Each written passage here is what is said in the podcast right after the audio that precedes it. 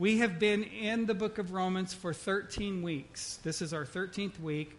We have been uh, treating this journey as uh, coming to the table to receive the appetizers that precede a wonderful meal the way that the Lord laid upon my heart to go through Romans because there's no way it would take us, we could go, if we went through line by line the entire book, it would take us at least a couple of years, and I don't know that we would get to all of it then. But the Lord laid on my heart that there's so, such richness in this letter to the church at Rome that we would look at it and gather, glean from it just tiny morsels, appetizers, to taste and see that the Lord is good, and to draw from out of the pages of this book uh, the, some of the good things, so that you would have a desire as a people to go back in later and dig a little deeper and see a little more. There's so many things. In fact, the, the primary theme of the book of Romans, this, this might be an amazing issue to you to understand the primary theme of the book of Romans I never touched on one time. In the entire process of teaching in Romans, we only taught on some of the um, peripheral issues that are within this book, and the primary themes of this book we did not even get to. Isn't that wonderful? There's that much more. Um, so let me just share with you uh, why we've done this. I've given this, these points to you almost every week, but the Apostle Paul wrote to the church in Rome because the church was well grounded and clearly mature. It's, I, I, really believe it's the only book in the New Testament in which the letter was not written or the, the book was not written specifically to give some kind of instruction or correction to the church, but it was written to admonish them and strengthen them because he was impressed with their maturity. And uh, uh, the church was strong, uh, uh, was clearly full of strong leaders. The entire last chapter, which we will not even get into, Romans chapter 16, is the entire chapter is given to greeting uh, the leaders of that church. And then, uh, so we won't, we won't even get a chance to look at that, but they were strong pillars. But the, the reason that I was so attracted to this book was because the Apostle Paul said, I want to come so bad and I want to. Uh, to visit with you so much. I want to impart a spiritual gift, some spiritual gift to you. I want to strengthen you. What he was saying to them is, I really got to get there and see what God's doing in church in Rome.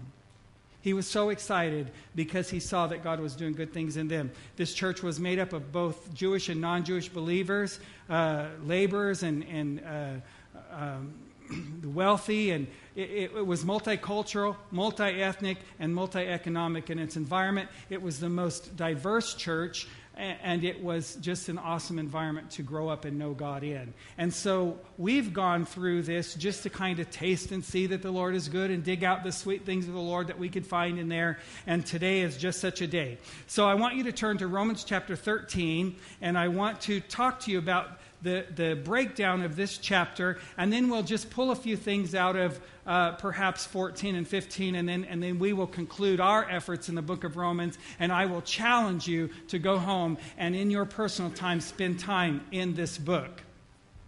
Romans chapter 13 is uh, broken up into three primary uh, tra- uh, schools of thought or issues. The first one is in, in uh, the first seven verses, and we're not even going to get too far into this this morning, but he talks about uh, the issue of submission to authority. There's three things in this chapter that he, he presses upon. First is submission to authority, the second is relationship, love your neighbor, relationship between people. And then he goes on, and it was kind of puzzling to me that in, in uh, the latter part, of chapter 13, he talks to them about putting on Christ. So he wants to, he, he, he admonishes them regarding uh, dealing with issue being submitted to authority. And uh, verse 1 says let every soul be subject to the governing authorities for there is no authority except from god and the authorities that exist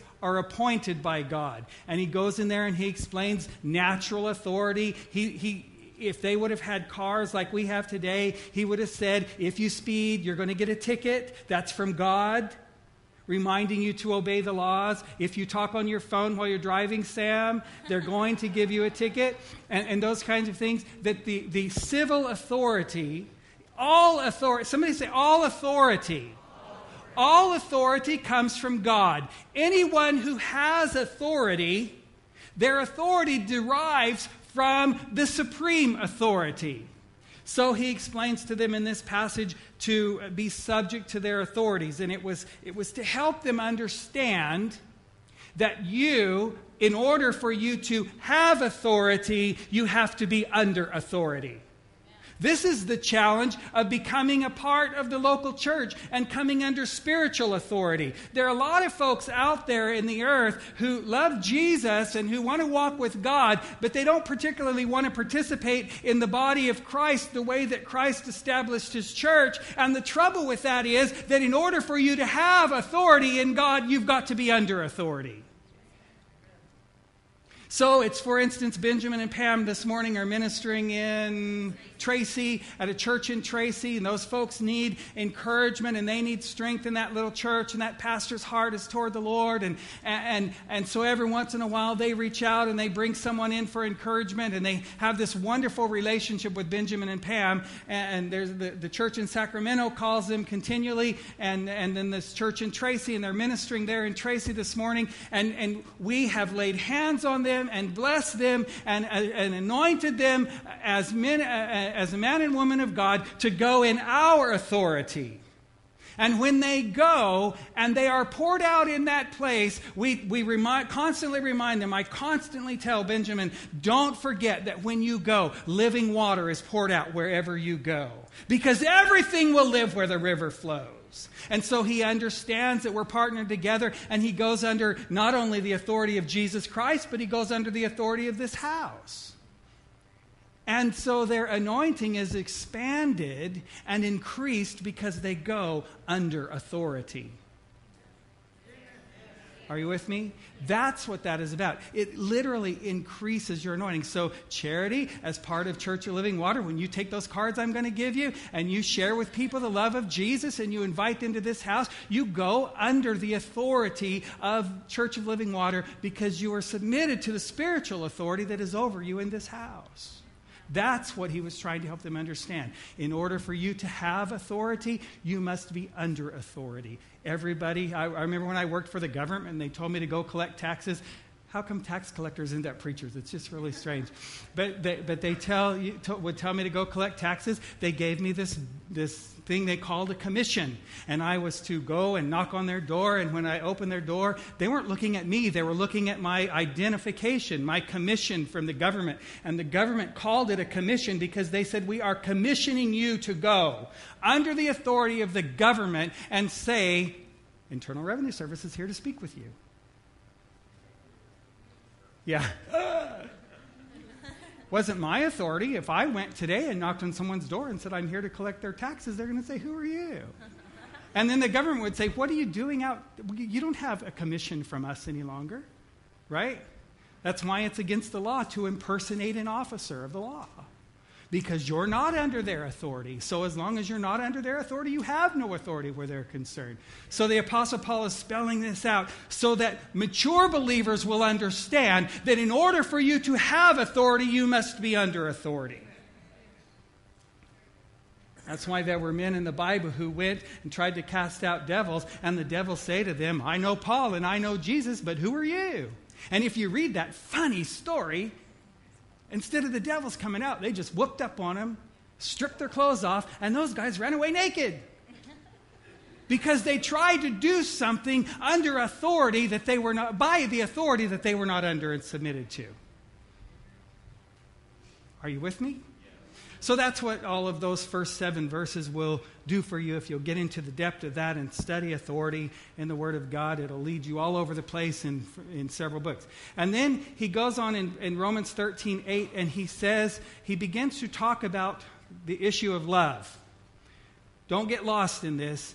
Uh, in Romans 13 8, he says, Oh, no man anything except to love one another. Oh, no, oh, hmm. Uh, you need to hear that again. owe no one anything except to love one another. That's not really a statement about being in debt or not. That's a statement about being manipulated in relationships or having pure relationships. Owe no man anything except to love them. Your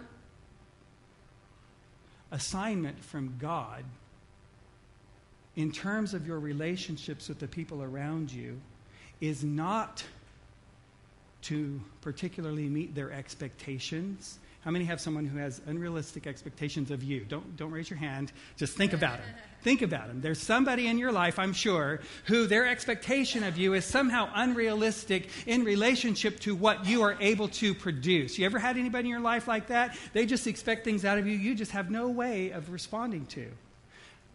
But the scripture says, to so you know what you have? You have a responsibility to that person to love them. Are you with me? You have a responsibility to that person to love them, to express the love heart of God. So he goes in here and he says, Don't owe, don't owe people anything uh, except to love them. You have a love debt. You have a love debt. Jesus loved you enough to go to the cross and to die for you and to come and cause his spirit to dwell in you. And out of that is produced a debt of, of love that you have to one another. So he says, Oh, no man anything uh, except to love one another, for he who loves another has fulfilled the law. Remember, Jesus was asked about the commandments, and he said that there's two commandments, really. There's two issues under the law love the Lord your God with all your heart, with all your soul, with all your might, love your neighbor as yourself. And he said, if you'll do these, if you'll do these two things, you will, you will fulfill the whole spirit of the law. Everything that God ever commanded you to do, you can accomplish in two things love God, love people. Love God, love people.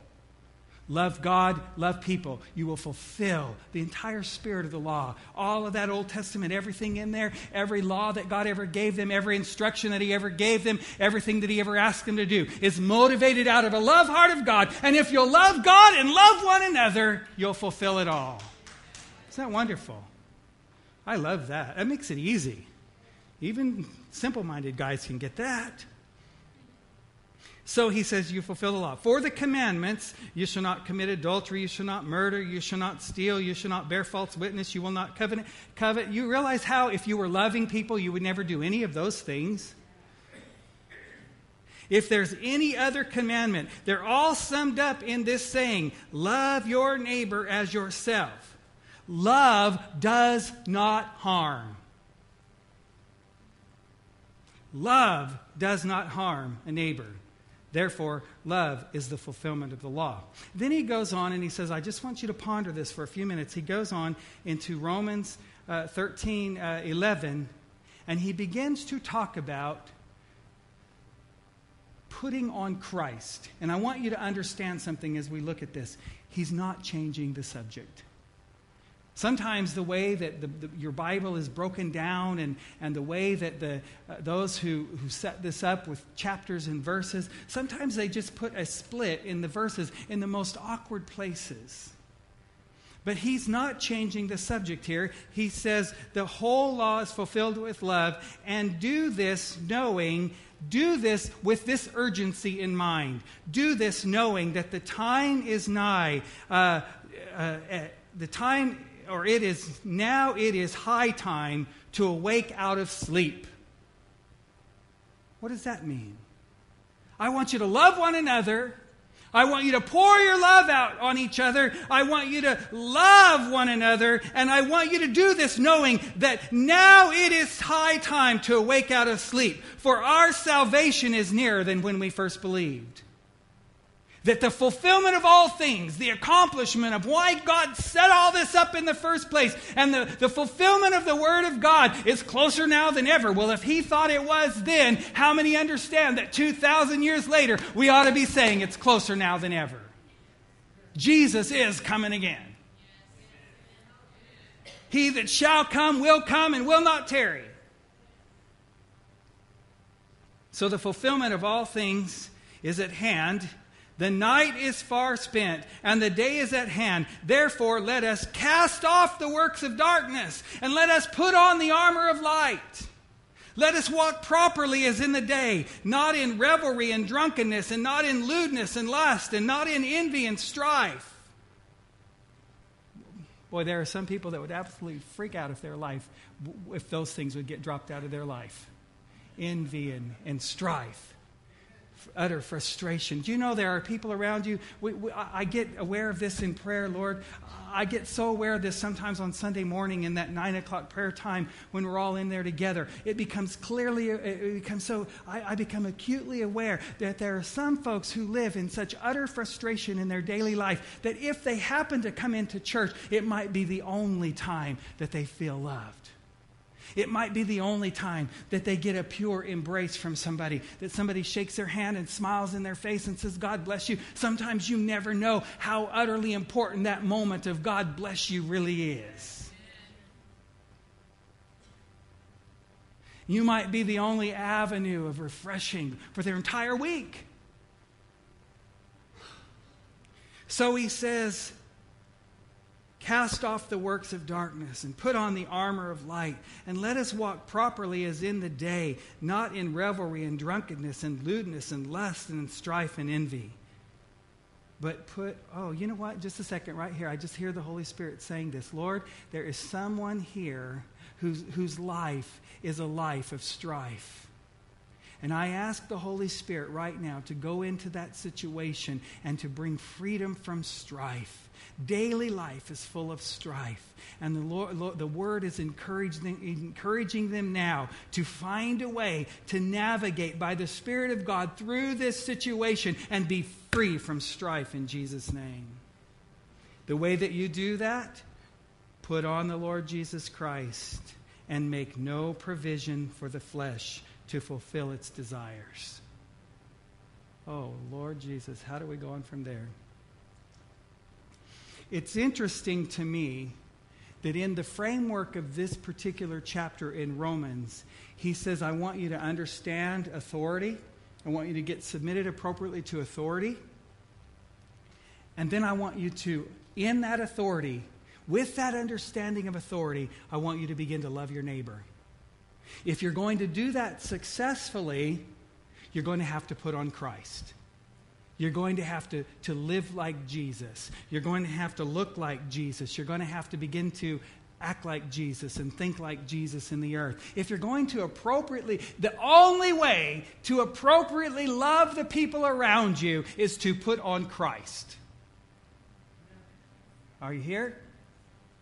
And then he goes on, and obviously we can't go through from, now, from this point on, chapter 14 and verse 1, all the way through chapter 15 and verse 6, the only thing he talks about is relationships.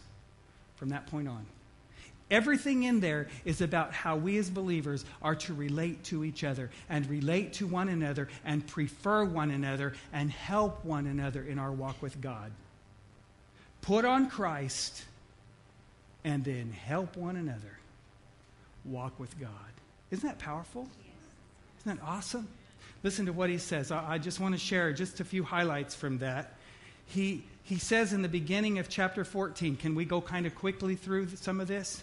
He says in the beginning of chapter 14, uh, the first eight verses, he, he teaches them not to, be, not to become involved with each other in arguments over non essential issues. You know, you go to some churches and they just want to argue the point. You get around some believers and they just want to argue the point. Doesn't matter what point, they just want to argue it. And he says, refrain from putting yourself in situations in terms of relationships between believers uh, of argumentative circumstances. If you know somebody that wants to argue the point of Scripture, just point them to Jesus. Just let's just let's just act like Jesus. Let's just walk like Jesus. Let's just let's just behave like him. Let's think like him. Let's not argue the point. So he says to uh, not dispute over non-essential issues. We're gathered under the banner of Jesus Christ Some of y'all have a different opinion about some things than I have. Do you know we're not going to run each other through with a sword over that stuff? Come on, are you here? We're going to love one another. So, in those first eight verses, he says for us not to, to judge each other or pick on each other. Not, it's really not to pick at each other about non essential stuff. To the Jews, it was, oh, you shouldn't eat pork. Get out the way of my ham.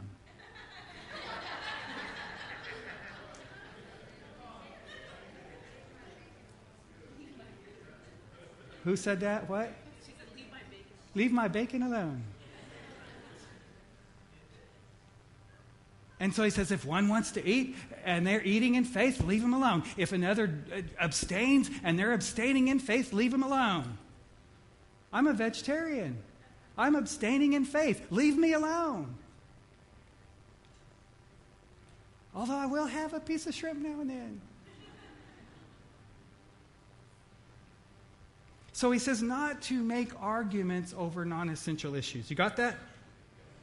He says, on these issues, each person will stand alone before God. So let each one be convinced in his own mind of what is right for him. In other words, on issues that are not issues of doctrine, but they're issues of opinion, then each person must stand before God. You want to know the reality of that? I'm going to tell you the reality of that. The reality of that is this whenever the Lord began to deal with me about how I should be taking care of my body, and about the kinds of things that I should be taking in and the kinds of things that I should be eating, how many understands He made me? So He knows what works for me, right? So if I disobey him in that, then whenever I stand before the, him, he's going to say, Anthony, I told you that that was not good for you.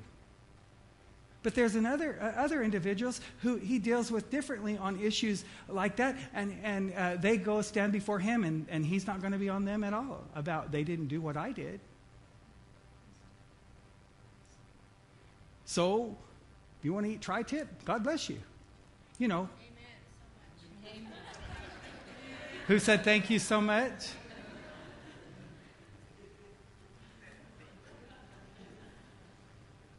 on these issues that are not doctrinal or, or biblical issues relating to things that the scripture tells us to do or not to do,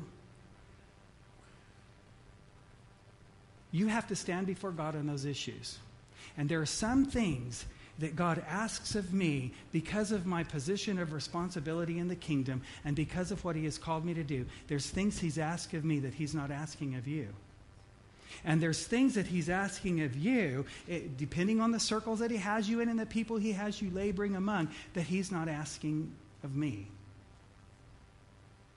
That's why when you're raising your children, you know, some folks they they uh, have uh, really strong guidelines about what they what they will. We do. We have really strong guidelines about what we let our kids watch on TV and what we don't. And then other families they may be not quite as uh, as firm on those issues, but they have issues about what they let their kids read or or so on. And all of those issues, those are things, parents, that you have to get before the Lord, and you have to decide what is what is right and what is righteous and what is representative about what God is trying to achieve in your your life, and, and you need to enforce those things, and you need to not worry about what anybody else thinks about it. Don't let people intimidate you into dropping the standard that the Holy Spirit has asked you to raise in the environment that you are setting in your house. Raise the standard. That's what that's all about. So then he begins to tell us to love one another and he says, The one thing I want you to be aware of in verse, uh, I think chapter 14, verse 13 through 17, we're going to end with this.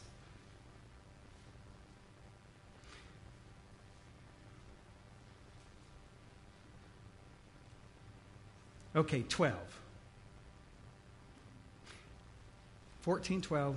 So then each of us will give an account of himself to God. Therefore, let us not judge one another anymore, but rather resolve this not to put a stumbling block or a cause to fall in our brother's way. Do you know what he's telling you? If you go in there and you read in verse 14, uh, chapter 14, he tells you to prefer your brother or sister in Christ.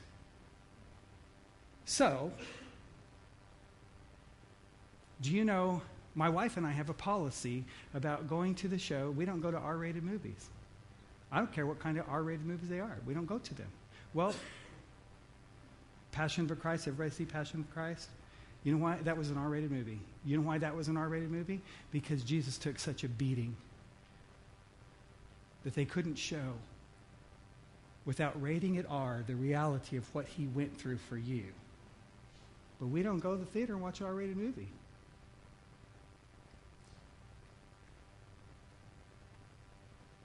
You raise the standard in your life. Do you know why, why, why we don't do that? Some, some movies they'll tell you, well, that's, that's rated R because of, of language, or that's rated R because of this or that, or there's some non essential thing. It just happened to fall in that category. Because there are some individuals who walk with Jesus that would stumble or be offended if they saw their pastor going into an R rated movie. So the Lord says, Anthony, raise that standard because the level of leadership I've called you to, this is what you have to do. And we're realizing that most of them that are PG 13 aren't worth going to. And so we're very careful about those kinds of issues. He says, I want you to consider what you do, not for your own good. Listen, body of Christ, I'm talking to you now as a pastor. He wants you to dis- determine what's right or wrong for you in light of how it will affect somebody else. I'm telling you, it is so immature in the body of Christ for us to, to, decide that, oh, God doesn't care if I do this, or God doesn't care if I go there, or he doesn't, he doesn't have a problem with me if I do this, that, or the other thing. Well, it's not you we're concerned about. You're in. You're in. You've said yes to Jesus. He ain't trying to get you in, you're in. But there's some folks that need to get in. And the apostle said, Listen, brothers and sisters, your epistles, read of men, they're reading your life, they're looking at you. So he says, Don't let anything happen, don't let anything go on in your life that would cause somebody else to stumble. Love God enough that your life will not be a stumbling block to somebody else. You're like, oh my God, I've had to worry about me this long, and now I've got to worry about somebody else? yes, you do. You do. You absolutely do. We're the body of Christ. We're called to spur one another on to good works. We're called that our life would encourage and build up one another. So he says, don't do anything, body of Christ. Don't do anything, people who love Jesus. Don't do anything. Just resolve this. He says, don't you love that word in, in verse 13? Resolve this, not to put a stumbling block or a cause to fall in your brother's way. I'm going to tell you right now. Y'all saw me walking down the street by Sierra Vista Mall and I was smoking a cigarette, wouldn't that cause some folks to stumble? Wouldn't they be, cause my wife to stumble? Okay. Listen, I know that there are individuals who love Jesus, think nothing about it. In fact, Charles Spurgeon smoked a cigar, most, most smoked a pipe. Most of those old preachers, in their culture, it was just culturally acceptable. And there are some things that, that it's not an issue between you and God, but it's just culturally not the right thing to do because it will, it will knock someone over. You will never see me sitting at a table ordering up a margarita because it's not, it's, it's not going to encourage my brothers and sisters in Christ. If, if, I'm, if I'm sitting down with alcoholics and I'm telling them you can be free, then I'm not going to go order it. They need to be free from it. It's destroying their life. And if it's destroying their life, then I've got to raise a standard in my own to help them along. Come on, brothers and sisters, we can walk free from this stuff. I'm not throwing a stone at you if you go out and you have a glass of wine with dinner. That's not what this issue is about. This issue is about somebody's watching my life, and I'm not going to make them stumble if I can at all help it. So he's telling us to love each other at that level. Love somebody more than you love yourself. Let's love at that level. As we come to maturity, I didn't know I was going to hit this point this hard this morning, but I hear the Holy Spirit challenging you, Church of Living Water. Let's come up to a new level. Let's begin to love one another at a level that we can help each other walk with God and that we're not sitting there going, oh, is this right? Is this wrong? Is that right? Is this wrong? No, let's just help one another walk with Jesus and not be trying to, not be doing things that cause one another to stumble. Let's lift up the banner of Jesus and let's encourage one another along. Isn't that wonderful? Isn't that freeing? Isn't that delightful? God, give us the ability within this body to take up the challenge of this word to live at a new level of faith that causes us to think like people that are helping someone else. Oh, that this would be the house that's known for lifting up the hands that hang down, for strengthening the feeble knees, for helping someone to walk successfully with Jesus. Let's, let's stand together. Thank you, Jesus. Oh, I wish you could get more out of it. There's so much more in there about how we all ought to relate to one another.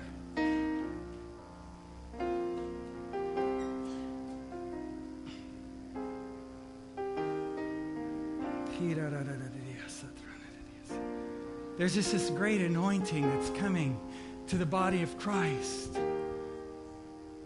that, of which we can receive and be a part.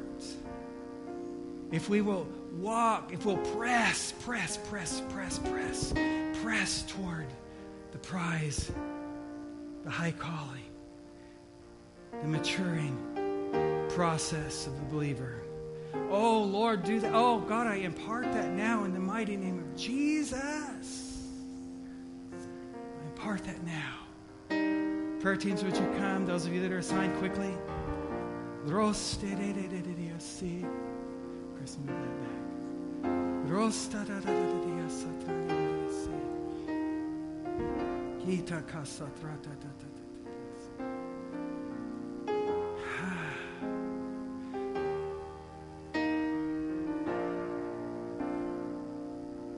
I hear the Holy Spirit, and I'm going to just raise a challenge here as we're dismissed. You hear the call of the Spirit of God in your heart to come to deeper places in your relationship with Jesus, to come to, to places of deeper maturity, to walk in deep, deep places with Him. That's what this whole month is going to be about that's ahead of us, is, is coming into deeper places with God and, and, and maturing as believers advancing steadily. Would you come to prayer team this morning and would you just say to them, I want, I want God to open my spiritual ear and to open my understanding that where He wants to take me into deeper relationship with Him and allow me to come to new places of maturity in Him, that as pastors preach for the last 13 weeks about coming to places of maturity that are expressed in the book of Romans, I want to come. I want somehow to express to God a willing heart to come. In the mighty name of Jesus. Just come and share with them your heart, and they'll pray with you, and they'll stand with you, and they'll believe with you. Of course, if you're here and you've got any other need, if you're sick, if you're struggling in any way, the prayer teams are here to stand with you and to believe with you. All right? Lift up your hands. I'm going to pray a blessing over you as we go from this place. Father, we bless your people in the name of the Lord. God, we exalt you in this house and in this moment. And we pray in the mighty name of Jesus that you would move among these wonderful people. Father, I pray that you bless them uh, in all that they set their hand to do this week. Father, bless them on the right, bless them on the left, bless them before and behind them, bless them rising up and lying down, bless them going in and going out. Let everything that they set their hand to be blessed. And God, that thing that you dream to do in them, let it be done in the mighty name of Jesus, we pray. Amen. Would you greet and bless one another in the name of the Lord?